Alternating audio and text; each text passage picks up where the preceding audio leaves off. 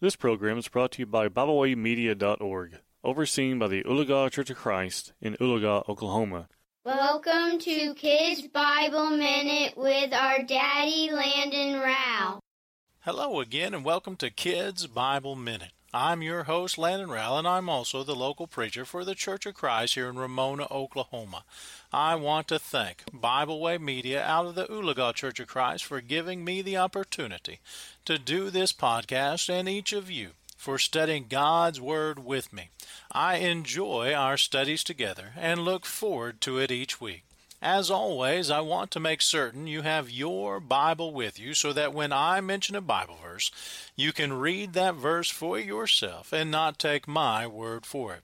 Now, most of the time, I will read that passage mentioned out loud, so it's best if you pause this podcast. When the scripture is mentioned, turn to that verse and read it, then unpause the podcast and read along with me as I read it out loud. If you are new to our study, First, I want to say thank you for studying with us. And secondly, I want to let you know that you can reach all archived or past episodes easily now at ramonacofc.com. That's ramonacofc.com in the podcast section where there is a direct link to Kids Bible Minute past episodes. A couple of weeks ago, we began a new series of lessons with the purpose of drawing closer to God's only begotten Son, Jesus, through a study of the names by which he is called. The first lesson focused on Jesus being the only begotten Son of God, and with that all that entailed, and I encourage you to go back and study that lesson for yourself. Today we are going to focus on the name Jesus. Paul would declare in Philippians chapter 2, 9 through 10, Therefore God has highly exalted him, and bestowed on him the name that is above every name, so that at the name of Jesus every knee should bow, in heaven, and on earth, and under the earth. Notice the name Jesus is that which is above every name, and should invoke a response of respect and humility by the bowing of the knee. That is one powerful name. But what does it actually mean? The name Jesus is really a combination of two Hebrew words. The first being Yah, which is just simply a shorter version of Yahweh, and also the verb Yasha, which means to rescue, deliver, save. Therefore, the name Jesus is God who rescues, delivers, saves. And yes, Jesus did, in fact, accomplish all three of these, as his name suggests. Let's look at those three now. Jesus rescues his children, that's those who've obeyed the gospel, from the daily dangers of this sinful world. Peter would declare this in 2 Peter chapter 2, 7 through 9. And if he rescued righteous Lot, greatly distressed by the sensual conduct of the wicked, for as the righteous man lived among them day after day, he was tormenting his righteous soul over their lawless deeds that he saw and heard. Then the Lord knows how to rescue the godly from trials or tribulations, and to keep the unrighteous under punishment until the day of judgment. So we see Jesus knows how and does rescue his children daily from trials and tribulations.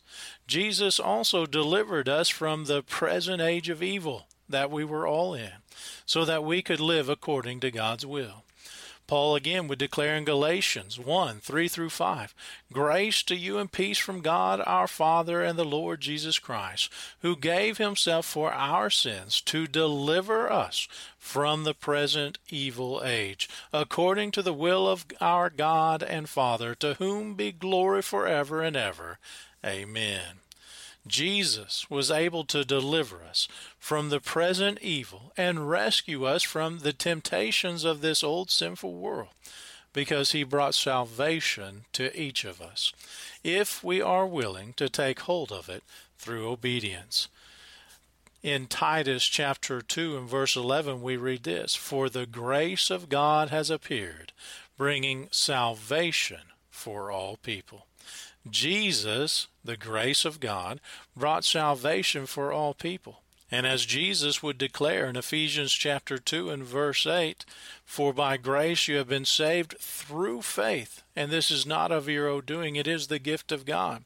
If we take hold of that grace, in other words, if we are obedient in our faith to Him, then we can have salvation, which is why uh, Peter would boldly declare in Acts chapter 4 and verse 12, and there is salvation in no one else, for there is no other name under heaven given among men by which we must be saved.